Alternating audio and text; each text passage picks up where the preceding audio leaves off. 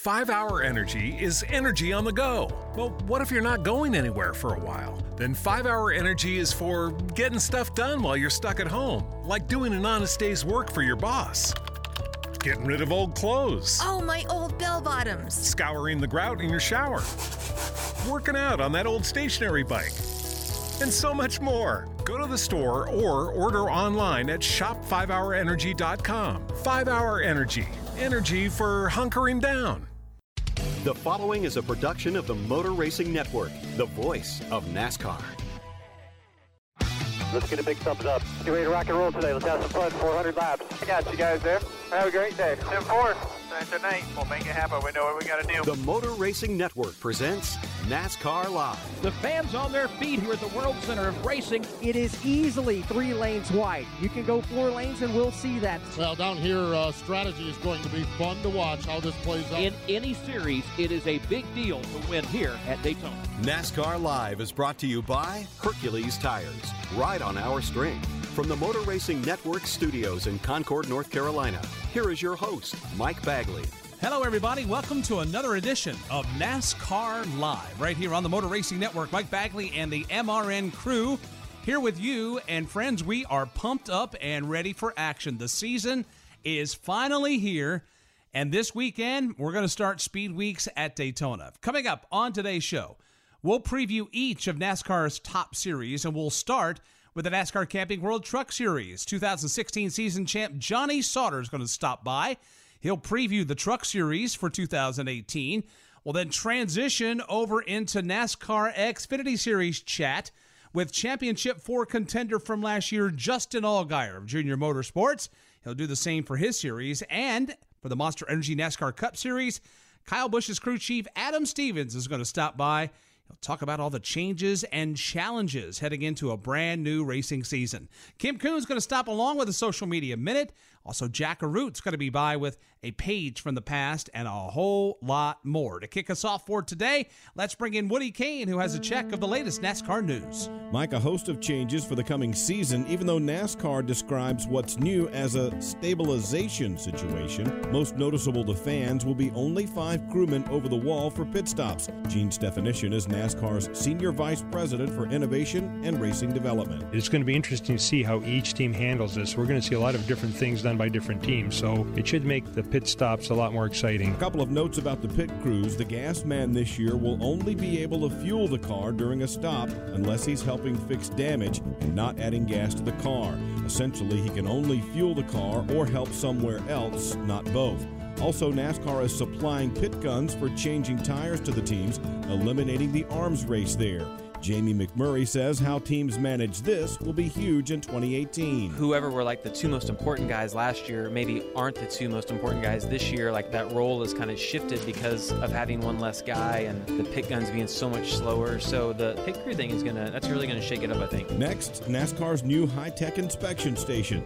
The old templates in the room of doom are being replaced by lights and computers to measure the car bodies in better detail, and cars will have to pass that scan before being allowed on the track to start a weekend, according to Stefanyshyn. All we're doing is being able to collect more data about the car instead of, as you know, we use our templates today, we only collect data every 18 inches or so. Now we're going to be able to build a whole surface, but we're not asking the teams to make the cars more accurate. So it'll help in that regard, and it will actually help with efficiency at the track where we can get cars inspected much quicker and get them through the system, get them on the track. Add in no ride heights at super speedways with a slightly bigger spoiler to scrub off some speed and help keep cars from getting airborne. And you can see why Brad Keselowski believes there are a trio of elements to watch play out through the season. Well, for Daytona, immediately it'll be the setup changes. Those are going to have the biggest impact. But beyond that, once we get outside of Daytona, it's going to be all the pit stop stuff. Really shake it up. And by the end of the season, we'll have figured out the pit stop stuff, and it'll be about the new NASCAR Hawkeye inspection station and the bodies on the race cars. So I think it's really going to change. There are several more changes for 2018, and you can get much more detail about all that at MRN.com. Mike? Thank you, Woody. We'll continue season previews with the NASCAR Camping World Truck Series champion Johnny Sauter and later Justin Allgaier. This tax season, AutoZone has everything your car needs. And now those parts and supplies come with more savings when you sign up for the AutoZone Rewards program. You'll earn 20 bucks every time you spend $20 or more five times. One more way to get more done. And this tax season, get more savings and more miles with great deals on the right oil and filters to keep your engine better protected. Stop in and let's get you what you need. Restrictions and details in store. Get in the zone, AutoZone. Progressive presents Get Pumped. Inspiration to help you do insurance stuff. Okay, time out. You're gonna let your budget be the boss of you? Take control with Progressive's Name Your Price tool. Tell us what you want to pay for car insurance, and we'll help you find options that fit your budget. Here's some music to get you pumped. Da-dong, da-dong, da-dong, da-dong, dang, dang. I hear your budget laughing at you. Oh, wait, that's just those kids laughing at me. Ignore them! Da-dong, da-dong, Progressive Casualty Insurance Company and affiliates. Price and coverage match limited by state law. The NASCAR Camping World Truck Series is going to kick off its 24th season coming up one week from Friday. The NextEra Energy Resources 250 at Daytona. Motor Racing Network on the air, 7 p.m. Eastern Time. Coming up next, Johnny Sauter will join us. This is NASCAR Live on the Motor Racing Network, the voice of NASCAR. This is NASCAR Live. Johnny Sauter leading for the championship battle right now, getting no challenges as he comes off the turn four for the final time. And for the first time in his career, Johnny Sauter is the champion of the NASCAR Camping World Truck Series. Now, back to Mike Bagley. Ah, that's how it sounded back in 2016.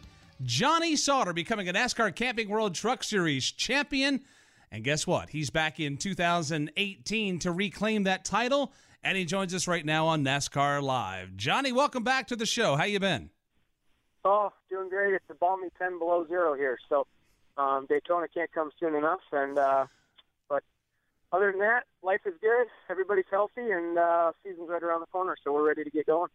You know, you mentioned how, how cold it is where you live in the Midwest. I think we all, at one point or another, have uh, suffered from Mother Nature's wrath over the course of the last two or three months. Outside of getting away from cold weather and getting into the warm weather down in Daytona, what about race team preparation? Where are you guys at right now? We mentioned a moment ago you won the title back in 16. You're going to try to obviously take it again this year. Where is GMS Racing heading into this season? Uh, I think we're in great shape. Um, you know, I can I can speak obviously for for just my team, uh, the 21 team. Uh, we've I think we've got 100% of the same guys coming back. So um, obviously Little Joe and, and all the boys. So uh, I feel really good about that, especially the way we finished up. You know, 2017 with with getting a couple wins and, and only coming up one point short uh, for for the championship. So. Um, but GMS as an organization as a whole, uh, I'm going to run five truck teams this year. So um, going to be pretty awesome. We got uh, all makes and models of drivers with uh, various backgrounds. So looking forward to that. And obviously Spencer is returning to the Xfinity Series, and I, I look for those guys uh, to really have a good year. So um, as a whole, a lot going on, but uh, stronger than ever. And um, you know, looking forward to what the season brings for us. You mentioned that you've got basically drivers of every make and model and every skill set in that series. When you race around some of the younger guys, even some of the guys that have been in the series for a while, what are some of the things that go through your mind? And are there are there built-in mental tolerances you have that hey, I can do this with this guy, I can't race that guy a certain way, way and then I can race this guy a certain way. Do, are, are you mindful of who you're racing around and their skill sets? Ah, for sure. Um, more so now than ever. I'll be honest with you.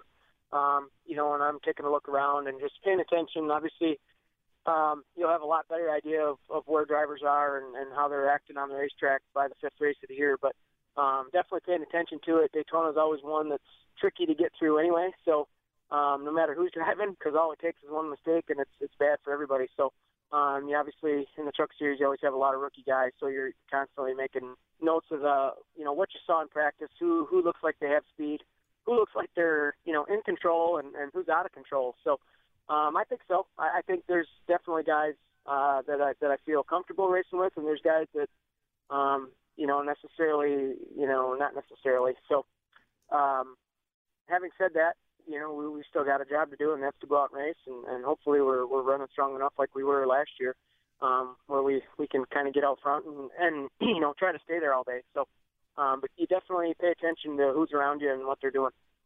Johnny, the season opener is the NextEra Energy Resources 250. It comes up a week from uh, a week from Friday there at Daytona International Speedway. What is your mentality. I'm not going to call it plate racing, but but super speedway racing, Daytona and Talladega. What can you get away with? What can you not get away with in a race like that? A race that is very quick. Well, I, you know, I've been looking at it a little differently. Maybe um, last year we won the first and second stage at Daytona and Talladega, so um, obviously GMS has got our Chevrolets rolling, and uh, I just got to figure out how to get to the end of these things. It always gets a little crazy at the end, so um, for me, I've been making a lot of mental notes on maybe what I could have did differently um, towards the last, you know, five, ten laps of those races to to have had a better shot at winning those races. So, um, you know, if, I'm I'm hoping that it's no different and that we show up with speed at Daytona, and, and I'll have a pretty good idea, you know, within the first couple of laps what kind of speed we have. But um, you know, the biggest thing is just trying to be in position to have a shot to win that race. And um, I know that's easier said than done, but there's things you can do. There's things to look for. Uh, I think you know, at some point towards the middle part of the race, it's you know, you, you've got to get a little bit more aggressive to try to get track position. And I think at the end of the day, track position is the key. So, um, got a few different things um, with with the engine package this year um, that that maybe will alter the way that we draft or, or change things up a little bit. So I'm going to be paying close attention to that practice to see, um, you know, what kind of moves you can make with, with everybody uh, running that new new spec engine. So um, that's that's the things that we got to keep our eyes out for, or keep our eyes on, and um, just try to be smart. That is one of the major changes in the NASCAR Camping World Truck Series for 2018. For those that don't know what a spec engine is or unfamiliar with that process, can you explain what's different now as far as the power plants are concerned in the Truck Series going into 18? Yeah, well, the biggest thing is uh, I believe they're calling it the NT1, which is uh, an engine built by Ilmor. Um, and basically, what it does is kind of gets everybody on, uh, you know, on the same field. Um, and the, the biggest reason for this is obviously just to, to try to save money. So um, save the team owners money, basically. So um, I feel like it's a good idea. I think it's actually a great idea. I think it's it's important to to the series to you know to to bolster it a little bit and hopefully get some you know attract some new owners and, and things like that to make it you know a more you know viable and competitive series. So uh, I applaud NASCAR and everybody involved on this. And um, you know, basically, it's it's a little bit different engine package than what we're used to. Um, you know, it's a little bit bigger cubic inch, uh, a little less RPMs, and uh, you know, I was fortunate enough to do a little bit of testing with it last year um, at Darlington and, and uh, Martinsville. So, um, having said that, I think you know, like anything that's new, there will be some hurdles along the way, but for the most part, I think uh, when the team owners see how much money they're going to be saving at the end of the year, I think it's going to be a win-win for everybody. Johnny, appreciate the time. Get all packed up and bring out your uh, swimming trunks and the like, and get ready for some warm weather down here in Daytona next week. I'm ready for it. So looking forward to, to getting down there and appreciate you guys having me on. Thank you. That is Johnny Sauter. Coming up next, we're going to talk NASCAR Xfinity Series racing with Justin Allgaier. Here they come, three wide for the lead on the back straightaway. There's only one. Here comes Kyle Larson. He'll dive to the bottom on Truex. Great American race. Daytona Beach has so much NASCAR history. Celebrating 60 years of speed. Jimmie Johnson continuing to show the way. And suspense. The move is going to come. The question is who will be the first to make it and when will it happen? The 60th annual Daytona 500. Hamlin to the bottom of Johnson. Now Bowyer shoves Logano to the lead. February 18th on the Motor Racing Network. The Country 500 Music Festival is back at Daytona International Speedway like with Toby Keith, Chris Stapleton, Dierks Bentley, Sugarland, Billy Currington, and so much more. Country 500 Memorial Day weekend, May 25th, 26th, and 27th. For tickets and information, visit country500.com. Sponsored in part by Budweiser. The NASCAR Xfinity Series kicks off its season at Daytona one week from Saturday. Join Motor Racing Network at 2 p.m. Eastern Time for the PowerShares QQQ 300. Justin Allgaier joins us next.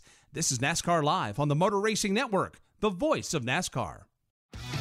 This is NASCAR Live. Brings that bright red Brandt Chevrolet up the back straightaway for the final time for Junior Motorsports. Justin Allgaier's the race leader by five car lengths over Ryan Blaney off turn four. It's been a long dry spell for Justin Allgaier, but today he finds an oasis in the desert. He wins the DC Solar 200. Now, back to Mike Bagley. We welcome you back to NASCAR Live. That's how it sounded Almost a year ago, Justin Allgaier going to Victory Lane and what is now ISM Raceway out in Phoenix, Arizona. Let's go to the hotline. Let's bring in Justin Allgaier as we get set to start a brand new season of NASCAR Xfinity Series racing. Justin, welcome back to NASCAR Live. How are you?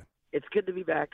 I'm uh, I'm doing good. Well, it sounds like you're on the move. Uh, help us put a uh, put a pin in the map. Where is Justin Allgaier right now? Uh, well, Justin Allgaier right now is in is in Florida, um, on our way to to Volusia for dirt car racing. You know, it's it's been kind of crazy. Really, this off season has been.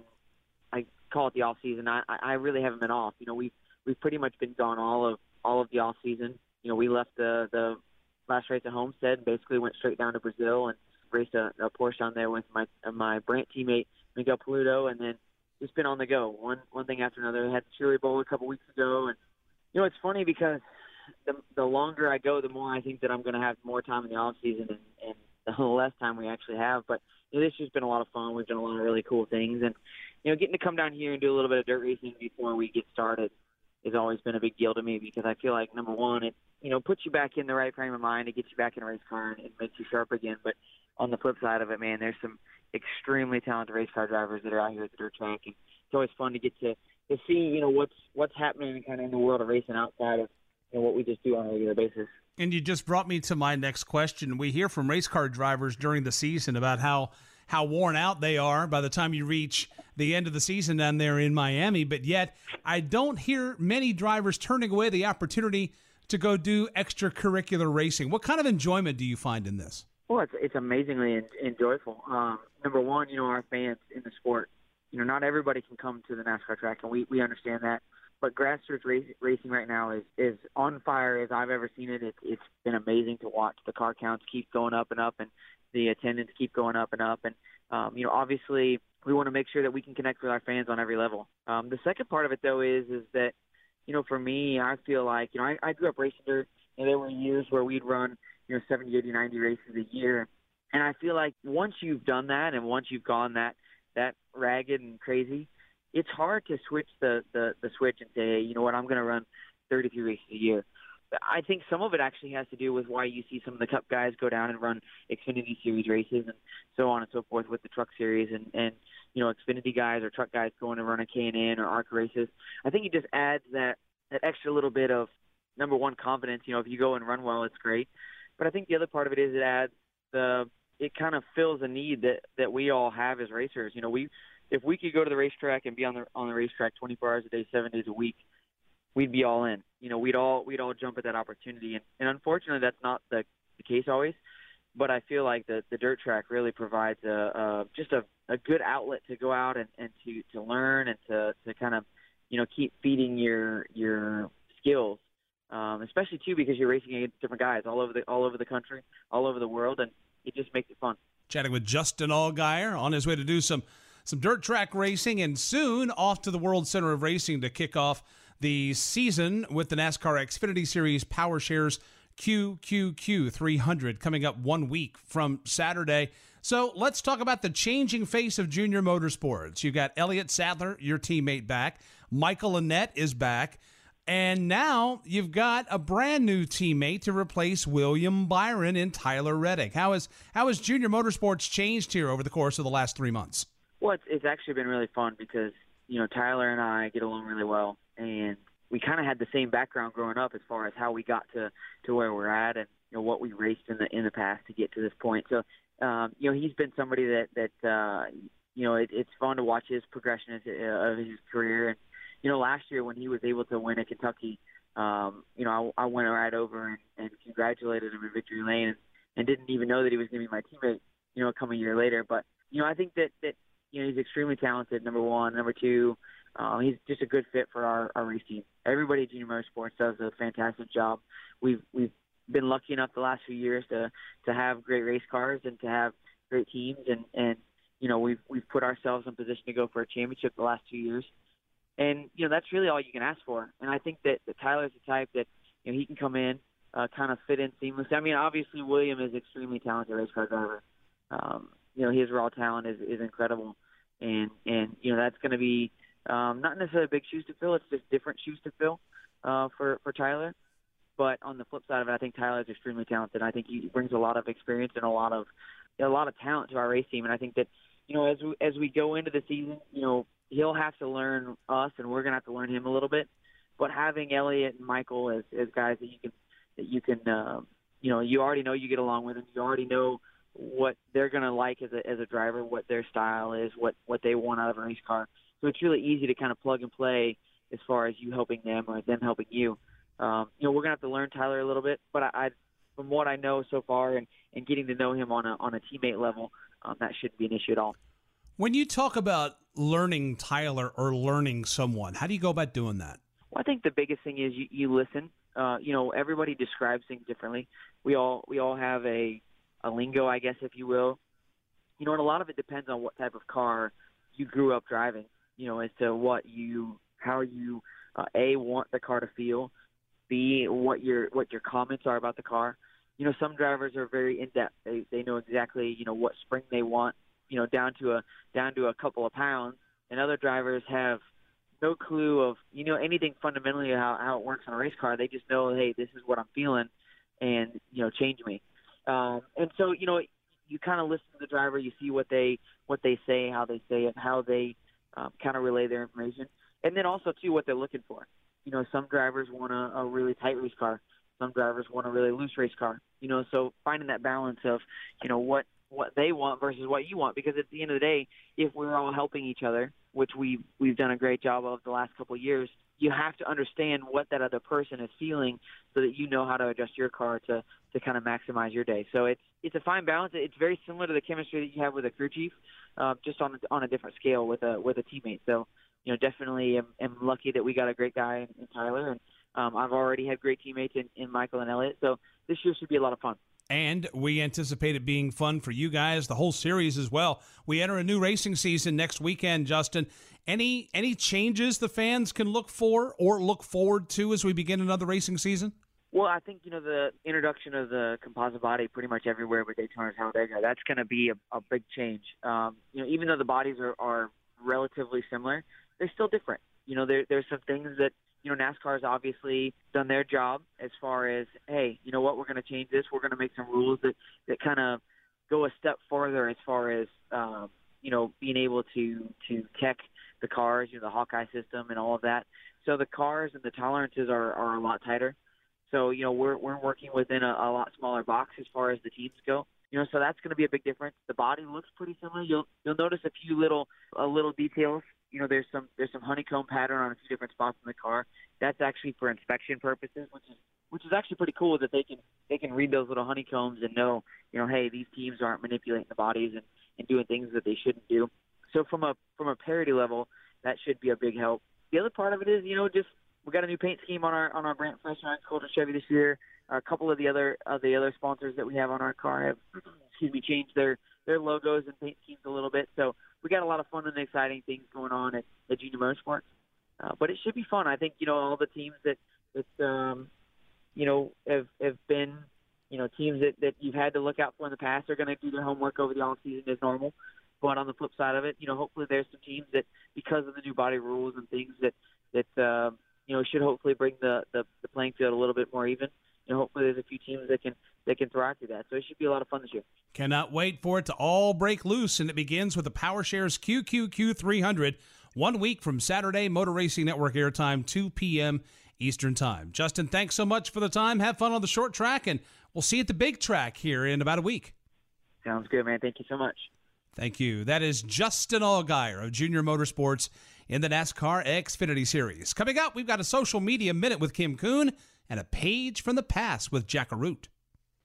This is what it sounds like when real people find out Chevy's the only brand to earn JD Power Dependability Awards for cars, trucks, and SUVs two years in a row. I am so impressed. I think that's great, especially two years in a row. Chevy's stepping up. that's for sure. Get behind the wheel and see for yourself why Chevrolet keeps bringing home awards for dependability. Chevrolet, find new roads. Awards based on 2013 and 2014 model year vehicles. 2017 most dependable small car, large SUV, large heavy duty pickup, and midsize sporty car. 2016 most dependable midsize car, compact SUV, large heavy duty pickup, and midsize sporty car. For JD Power award information, visit jdpower.com. calling all admirers of the King. For Richard Petty, the STP Pontiac. We have the place for you. Celebrate the life and career of NASCAR's all-time win leader, Richard Petty. Uh, the hat came about in the late 70s. From the legend behind the King's famous crown to thrills and spills that the Hall of Famer had over the years. Petty is sliding, slamming into the wall. It's Richard Petty's Road to Royalty, and it's available for free to download on iTunes and MRN.com right now. Kim Coon's going to give us the latest social media news next. First, this is NASCAR Live on the Motor Racing Network, the voice of NASCAR. This is NASCAR Live. Now, back to Mike Bagley. Welcome back to NASCAR Live. Continuing on along with this week's get together, let's bring in Kim Coon for a social media minute. Kim? Well, Mike, everyone was posting about the Super Bowl, Super Bowl 52 between the New England Patriots and the Philadelphia Eagles. And Martin Truex Jr., after having a championship year of his own in 2017, was hoping his NFL team, the Philadelphia Eagles, if you didn't know, um, would get a championship. He actually went to the game, and obviously the Eagles came out on top, won the Super Bowl. And you can go to Martin Truex Jr.'s Twitter account. Uh, he's got this great picture of the field with people celebrating. He has this giddy look on his face, and he tweeted, Well, 2018 has started off well. Feel really bad for Joey Logano and Steve Letarte because those two are obviously Patriots fans. And then hashtag fly, Eagles fly. But Martin Truex Jr. was not the only NASCAR personality in Minnesota for the game.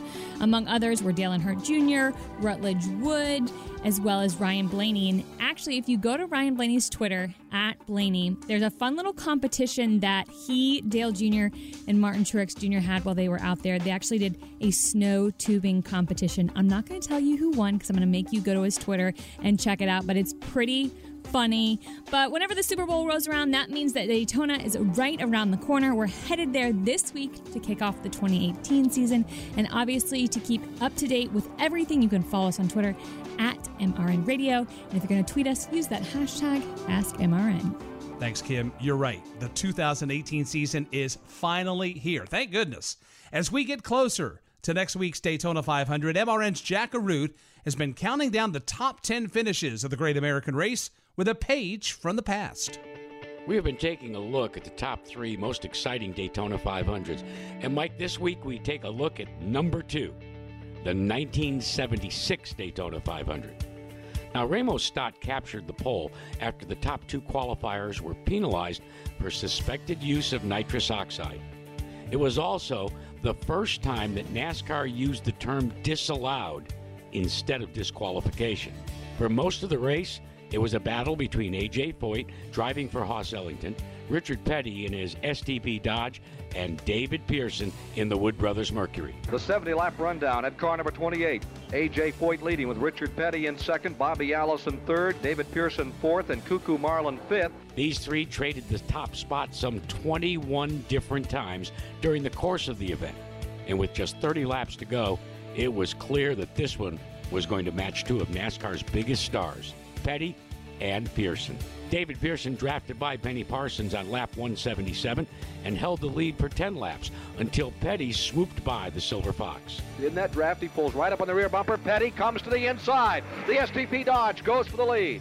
And there's no question about it. Petty is beginning to play out here with that car number 21. They're setting each other up for the finish. Petty's lead, however, was minute. When he looked in his rearview mirror, it was filled with the hood of Pearson's Purolator Mercury. And here comes Pearson closing ground. What a magnificent struggle. It's the STP Dodge and the Purolator Mercury going at it here just car lengths apart in the waning moments of the 18th running of this race. This tandem took the white flag that way and traversed turns one, two, three, and turn four glued together. Petty gets out the groove. He gets a little high, then pulls it right down to the center of the groove this time. Here's Pearson knocking on the door. David chops it down to two car lengths. Then Pearson struck. He tried to slingshot past the King, and heading to the tri oval, the two touched. It was a moment captured by 2018 NASCAR Hall of Famer Ken Squier. Richard Petty goes back in front. They both spin. They're in the wall. Petty is sliding, slamming into the wall. He's coming down toward the finish line. Will he make it? He's still moving. The car stops. 300, 400 feet shy of the finish line. When the dust settled, there were two mangled race cars just a few yards away from the finish line but mired in the infield trioval grass. Benny Parsons was one lap down, but still out on the racetrack, speeding to the stripe. Petty's wrecked STP Dodge didn't move, but miraculously, Pearson's car did. Pearson is still running. Here's Petty trying to fire to come across the line. David Pearson moving down through as they come to the stripe. The winner is car number 21. He used the starter to bump start the car and proceeded to creep across the grass to not only win the Daytona 500 under power, but at a speed slower than the pace car. They finally did tow Pearson's car to victory lane that day, and the Silver Fox celebrated while Petty was scored second and Parsons third. Next week, we'll take a look at the race I believe is the most exciting Daytona 500 in history. Until then, I'm Jack Arute for Pages from the Past. Thank you, Jackie. Can't wait to get to your number one Daytona 500 pick next week. Coming up on NASCAR Live, Kyle Busch's crew chief Adam Stevens joins us to preview the 2018 Monster Energy NASCAR Cup Series schedule. Things happen fast in racing, and if you don't know where to look, you can miss it all. With Legend from Racing Electronics, you'll never miss another moment. Legend gives you live fan vision video, in-car cameras, and stats at NASCAR and other Premier Series events. And the next generation race scanner for unfiltered driver and crew audio at any motorsports event nationwide. NASCAR fans have never been closer to the action. Welcome to the future of the fan experience. Learn more by visiting racingelectronics.com. A new season is right around the corner, and NASCAR Today takes you along for the ride. It's off season as for off the track, but not off the job. Every weekday, we'll bring you the stars and stories driving NASCAR as we race toward the Daytona 500 February 18th. We're focused in for sure on the Daytona 500. Get set for the green flag on the 2018 season with NASCAR Today, right here every weekday. I don't know how we could top it other than doing it again and winning more races, right? Coming up Saturday, Motor Racing Network will have three Monster Energy NASCAR Cup Series practice sessions for you. First at 10:30 a.m. Saturday, it's final practice for the Advance Auto Parts Clash, and then at 1 p.m. and 3 p.m. Eastern Times on Saturday, it will be practice for the Daytona 500. You can hear it all at mrn.com. Kyle Busch's crew chief Adam Stevens joins us next. This is NASCAR Live on the Motor Racing Network, the voice of NASCAR. This is NASCAR Live. It's been a long, dry spell dating back to Indianapolis last year. Finally, Kyle Busch is going to win in the Cup Series and will score his first ever win at Pocono Raceway today. Now, back to Mike Bagley. That's how it sounded in the second Pocono race last year. The first win for Kyle Busch, Adam Stevens, and that JGR number 18 team as we welcome you back to NASCAR Live and we welcome in the aforementioned crew chief, Adam Stevens. Adam, welcome back to NASCAR Live. How are you? Oh, man, I'm doing great. I can't believe the season's here already. You know, we were joking before we went on here about uh, the off season or lack thereof. I imagine that once you uh, once you get some turkey in the system there at Thanksgiving, it's all systems go there from pretty much uh, the beginning of December all the way to now. Is that right? Well, yeah, certain departments of the shop are a little bit busier at times, but uh, generally you're waiting for some of the rules to come out, refinement of the rules, and and pushing things back as long as you can um, as you develop. Um, the last thing you want to do is build cars and do things and then have to rebuild them and redo them because the rules were refined or you learned a few things in the meantime. So uh, generally from the end of the season until we get back from Christmas, it's on the slower side, but uh, after that, once we get back from Christmas time, it's pretty much fire drill until we get to Daytona. That's exactly what we're in right now. Before we start talking about rules changes and the like for 2018, what were some of your big takeaways from 2017? You had five opportunities that you won last year in the Monster Energy NASCAR Cup Series, took it all the way down to the end, having a chance to win the title. What can you grow on, and what has the team learned from and grown on that you can build on here as you roar into 2018? Well, that's a great question. You know, uh, as far as successful season goes, it, it was a successful season. You know, we ran well. We won some races.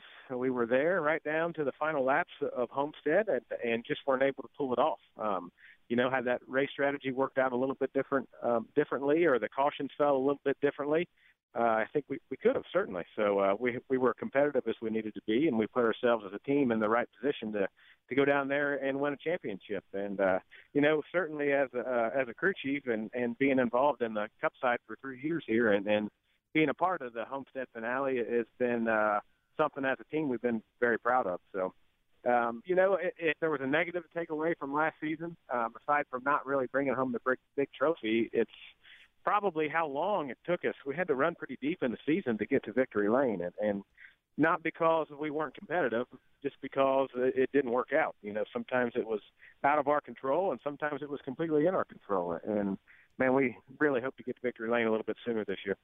You know, it's amazing to hear you reflect on 2017. Every crew chief does this. Every driver does this. We'll go back and we'll say, ah, you know, you won here. You had a good run there. But then it's well we could have won this or we could have won that. Do you keep track of things in your control and out of your control so that say hey we could have won this one but uh, we ran out of fuel or this one you know we had that late race caution flag. How do you separate what went good what went bad but in the bad category like well that really wasn't our fault. We're just a victim of circumstance Sure, you know that's just a, a part of uh, self-evaluation and, and uh, professional sports. And if you're honest with yourself and and use all the tools at your disposal to evaluate your decision making and your team's decision making and your driver's decision making, then uh, you can learn from it and get better. But uh, if you try to sugarcoat everything or, or spin it in a way that uh, might save some face on yourself or your team or your driver, then it's really hard to, to learn from that and to move forward and to get better. So um, you know, as a group, Kyle and I are extremely honest with each other. I'm sure you hear some of that on the radio on occasion, but uh, even behind closed doors, you know, you give us a day to think about it. We can come back and really say, you know, this is the situation we were faced with. This is the decision we made, and and uh, this is why it was good given the information we had, and, you know, this is how it could have been better, or this is why it was bad, and and this is the some of the details that we neglected that uh, forced us into that decision. More coming up with Adam Stevens here on NASCAR Live. Join MRN as we travel through the life of NASCAR's most popular driver, Dale Earnhardt Jr. Dale Earnhardt Jr. comes back to the Daytona International Speedway, leading the pack. I won races that I never thought I'd win. From growing up under the Earnhardt name to super speedway wins to Whiskey River, we dive into everything Dale Jr. He's brain Man for NASCAR history. You know, we weren't the typical family that got to sit down to dinner together. Tune in to Junior's Journey, available on iTunes for download only on the Motor Racing Network. The new NASCAR season at the new ISM Raceway in Phoenix. Think it'll be loud? Nope. Louder. Think it'll be wild? Nope. Wilder. You think you've seen it all? We're just getting started. Join the NASCAR Nation in Phoenix for the Ticket Guardian 500 race weekend, March 9th, 10th, and 11th. Find tickets from $30 now at ismraceway.com. We've got you covered this weekend starting on Saturday with practice for the Monster Energy NASCAR Cup Series. And don't forget, the season really starts on Sunday. We'll have qualifying for the Daytona 500, 12 noon Eastern on Sunday, followed by the Advanced Auto Parts Clash at 2 in the East. More Adam Stevens next. This is NASCAR Live on the Motor Racing Network, the voice of NASCAR. This is NASCAR Live.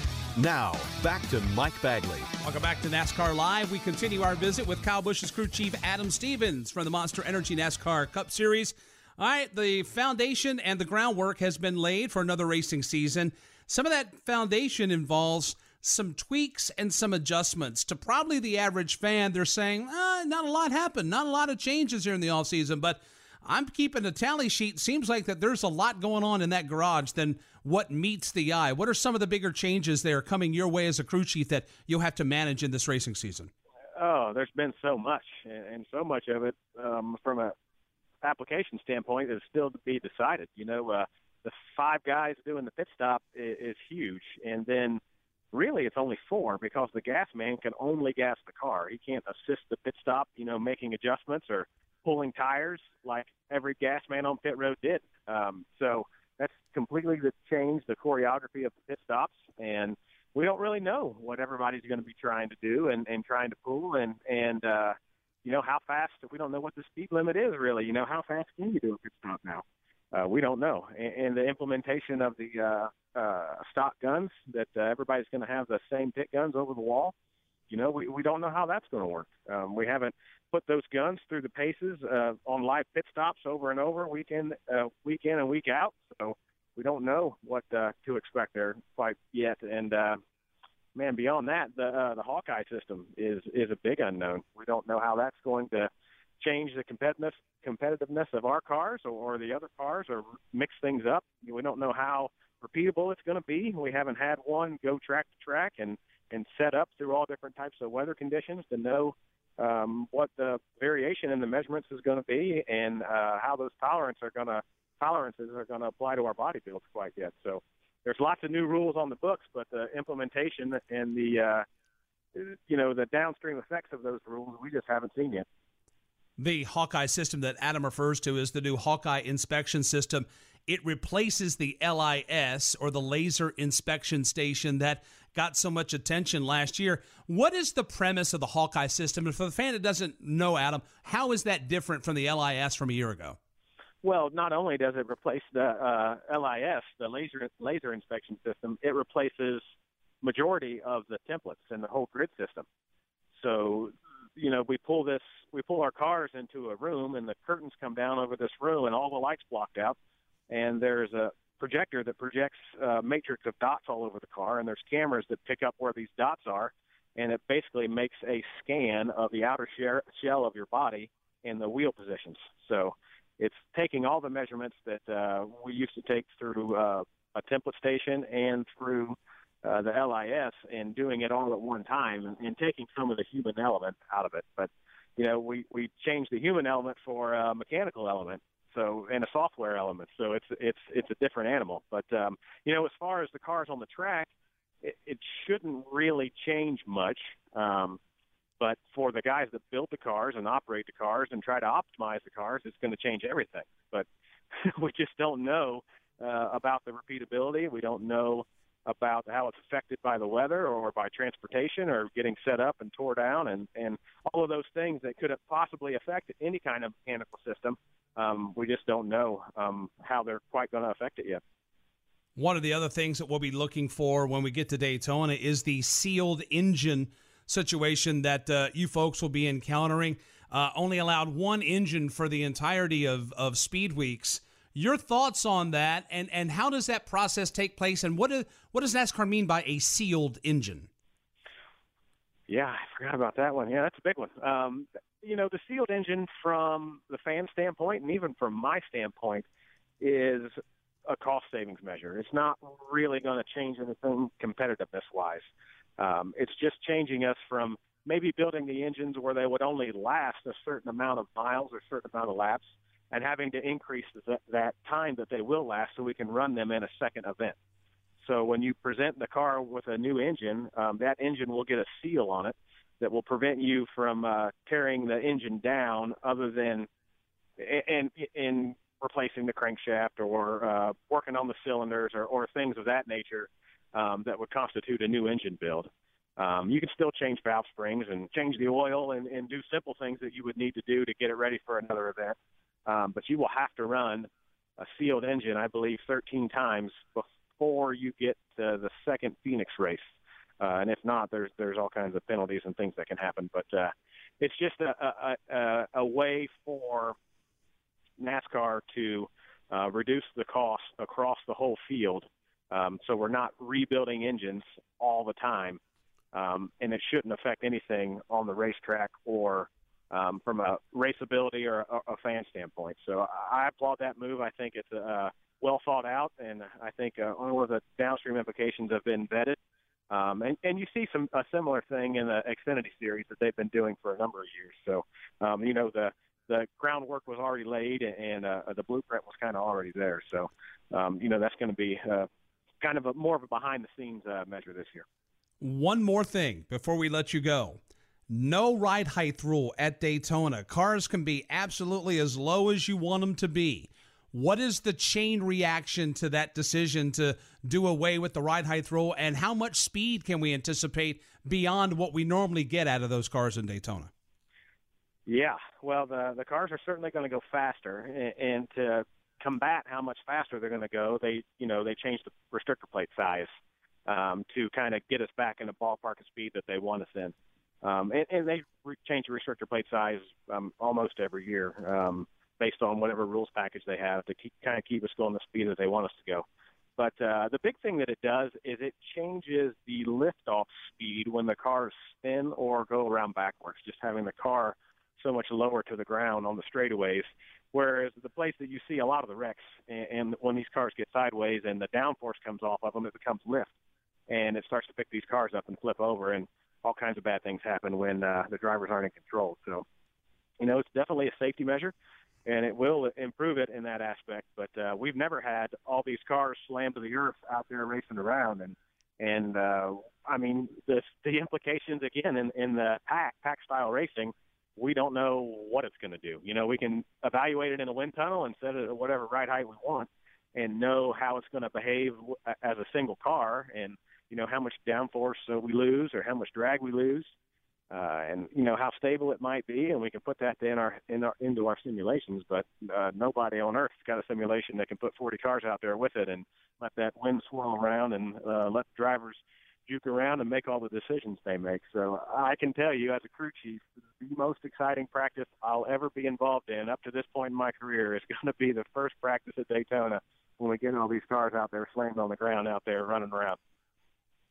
Wow. Other than all this, crew chief, not a lot going on.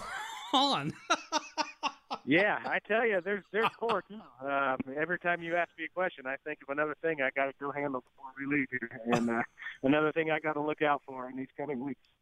Well, you know what? We'll turn you loose. We appreciate you giving us some time. All the best during uh, the events of Speed Weeks and Points Beyond, and we appreciate your expertise. Absolutely. Uh, thanks for having me on. Thank you. That's Adam Stevens, Kyle Busch's crew chief at Joe Gibbs Racing. Coming up, we'll look back on this week in NASCAR history. This tax season, AutoZone has everything your car needs. And now those parts and supplies come with more savings when you sign up for the AutoZone Rewards program. You'll earn 20 bucks every time you spend $20 or more five times. One more way to get more done. And this tax season, get more savings and more miles with great deals on the right oil and filters to keep your engine better protected. Stop in and let's get you what you need. Restrictions and details in store. Get in the zone, AutoZone. The Starlight Lounge presents an evening with the Progressive Box. Oh, what a great audience. Let's dim the lights for this next one. Oh, too much. Ah, there it is. Gotta get things just right. Like Progressive's Name Your Price tool. Tell us what you want to pay, and we help you find coverage options that fit your budget. And now, the mood is right. Wait, the lights are back on again. Trudy, can you?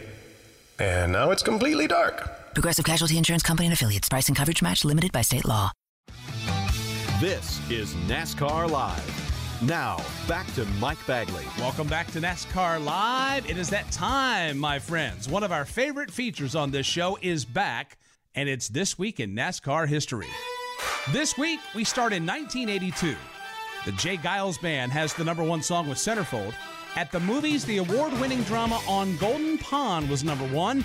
And in Daytona, Bobby Allison became the fourth different winner in the clash. Now they shuffle it. Neil Bonnett goes down low. Right behind him is Darrell Waltrip. Bonnett has an advantage coming off the turn. A three-car freight train with Bonnett. Turn four down to the line. They come two abreast. Right now, Neil Bonnett trying to get the lead. Coming down to the bottom of the racetrack is Waltrip. He almost gets out of shape, and Bobby Allison will win it. And I'm not even going to call second place. It is that tight as they come across the line. Jumping forward to 1988, George Michael had the number one album with Faith. In the news, Panamanian General Manuel Noriega is indicted for drug trafficking. And at Daytona, Dale Earnhardt was winning his third clash. Dale Earnhardt leads the field off turn four, down to the checkered flag. Earnhardt just pinned it right to the bottom of the racetrack. Did not give any room at all. Here he comes out of the line. Earnhardt is going to win the Busch Clash. And we end this week in 1999. The Dixie Chicks had the number one country album with Wide Open Spaces. On HBO, a new show called The Sopranos was gaining momentum with viewers. And NASCAR was in Daytona for the 21st running of the Clash. This time, it was Mark Martin winning at the World Center of Racing. Schrader as low as you can go. Tries to draw it within a half car length of Mark Martin. He doesn't have a chance off the corner. Final sprint to the checkered flag. Mark Martin has never enjoyed good luck or success at the Daytona International Speedway. He will today. Martin wins the Bud Shootout for 1999 by two tenths of a second over Ken Schrader. Happy birthday to you. Happy birthday this week to NASCAR Hall of Famer Darrell Waltrip. And those are just some of the events of this week in NASCAR history. Before we leave you this week, folks, got a couple of programming updates for you. First of all, this coming Tuesday, that'll be February 13th, we're taking NASCAR Live on the road to Outback Steakhouse, just outside of Daytona International Speedway. NASCAR Vice Chairman Mike Helton will stop by. Members of the MRN crew will be there as well, including NASCAR Hall of Famer Rusty Wallace. And also, want to bring you up to speed about a brand new podcast coming to MRN.com. It's called The 1993 Season, 25 Years Later. This is going to be a 10 part series that will take you through the entire season, all the while telling you stories that you've never heard before from all the players from that year. Here's what a sample of that sounds like. Kyle Petty halfway down the long pond straightaway. Davey and I were racing, and Davey was behind me, and, and we came off the corner, and there's a guy standing in the middle of the racetrack. And, and listen, uh, let's be honest, it was not unusual to see stuff in the middle of the racetrack at Pocono during that period of time. Whether it was groundhogs, whether it was deer, it didn't make any difference. I mean, we can go back in time. There were plenty of cautions for wildlife on the racetrack. The motorsports world lost a family member late Thursday night when Alan Kulwicki was killed in an airplane accident en route to today's race in Bristol, Tennessee. Oh man, it was uh, yeah, it's a tough deal, you know. Uh, it's, it's it still is obviously. So uh. we were a little off on our pit stops. Uh, we elected to uh, stay back. Schrader slips in turn two. Car got hit from the rear. Schrader goes to the outside of the track. I, I remember I came to Atlanta first day in the garage. I was looking for Kenny because I, I, I witnessed Dale wreck him, and I knew he did it, kind of on purpose. It looked like to me, and so I wanted to find Kenny to make sure that he wasn't going to retaliate at Atlanta, right?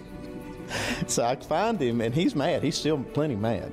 And he said, Oh, I'm going to get him. I'm going to get him. Dale Jarrett, who just hit the wall up there, apparently had a little help. He is walking out into the middle of the racetrack. Oh, and he threw his helmet. Probably uh, wasn't the first driver to throw a helmet, but uh, walked out and and uh, in uh, with Joe Gibbs quarterbacks uh, over the years, I showed my arm a little bit and threw my helmet there, and uh, a little frustration. But but all you know, things happen. You understand that, and you move on. It was a learning experience for me, and and, and it was unfortunate for us at the time, but you know we were still able to battle through the year.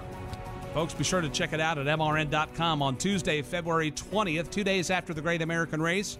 It's called the 1993 season, 25 years later. And again, download it for free starting on February 20th. That's going to put a wrap on this week's show. We thank Johnny Sauter for stopping by, also Justin Allgaier and Adam Stevens. For the rest of the MRN crew, I'm Mike Bagley. Thank you so much for joining us today.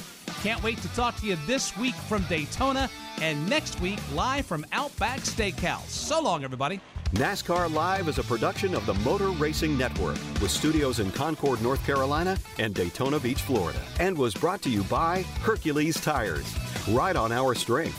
Today's broadcast was produced by Rich Colbert. Remember to visit MRN.com to get all of the latest NASCAR news and information. NASCAR Live is produced under an exclusive license with NASCAR. Any use of the accounts or descriptions contained in this broadcast must be with the express written permission of NASCAR and the Motor Racing Network. Five Hour Energy is energy on the go. Well, what if you're not going anywhere for a while? Then Five Hour Energy is for getting stuff done while you're stuck at home, like doing an honest day's work for your boss, getting rid of old clothes. Oh, my old bell bottoms. Scouring the grout in your shower, working out on that old stationary bike, and so much more. Go to the store or order online at shop5hourenergy.com. 5 Hour Energy. Energy for hunkering down.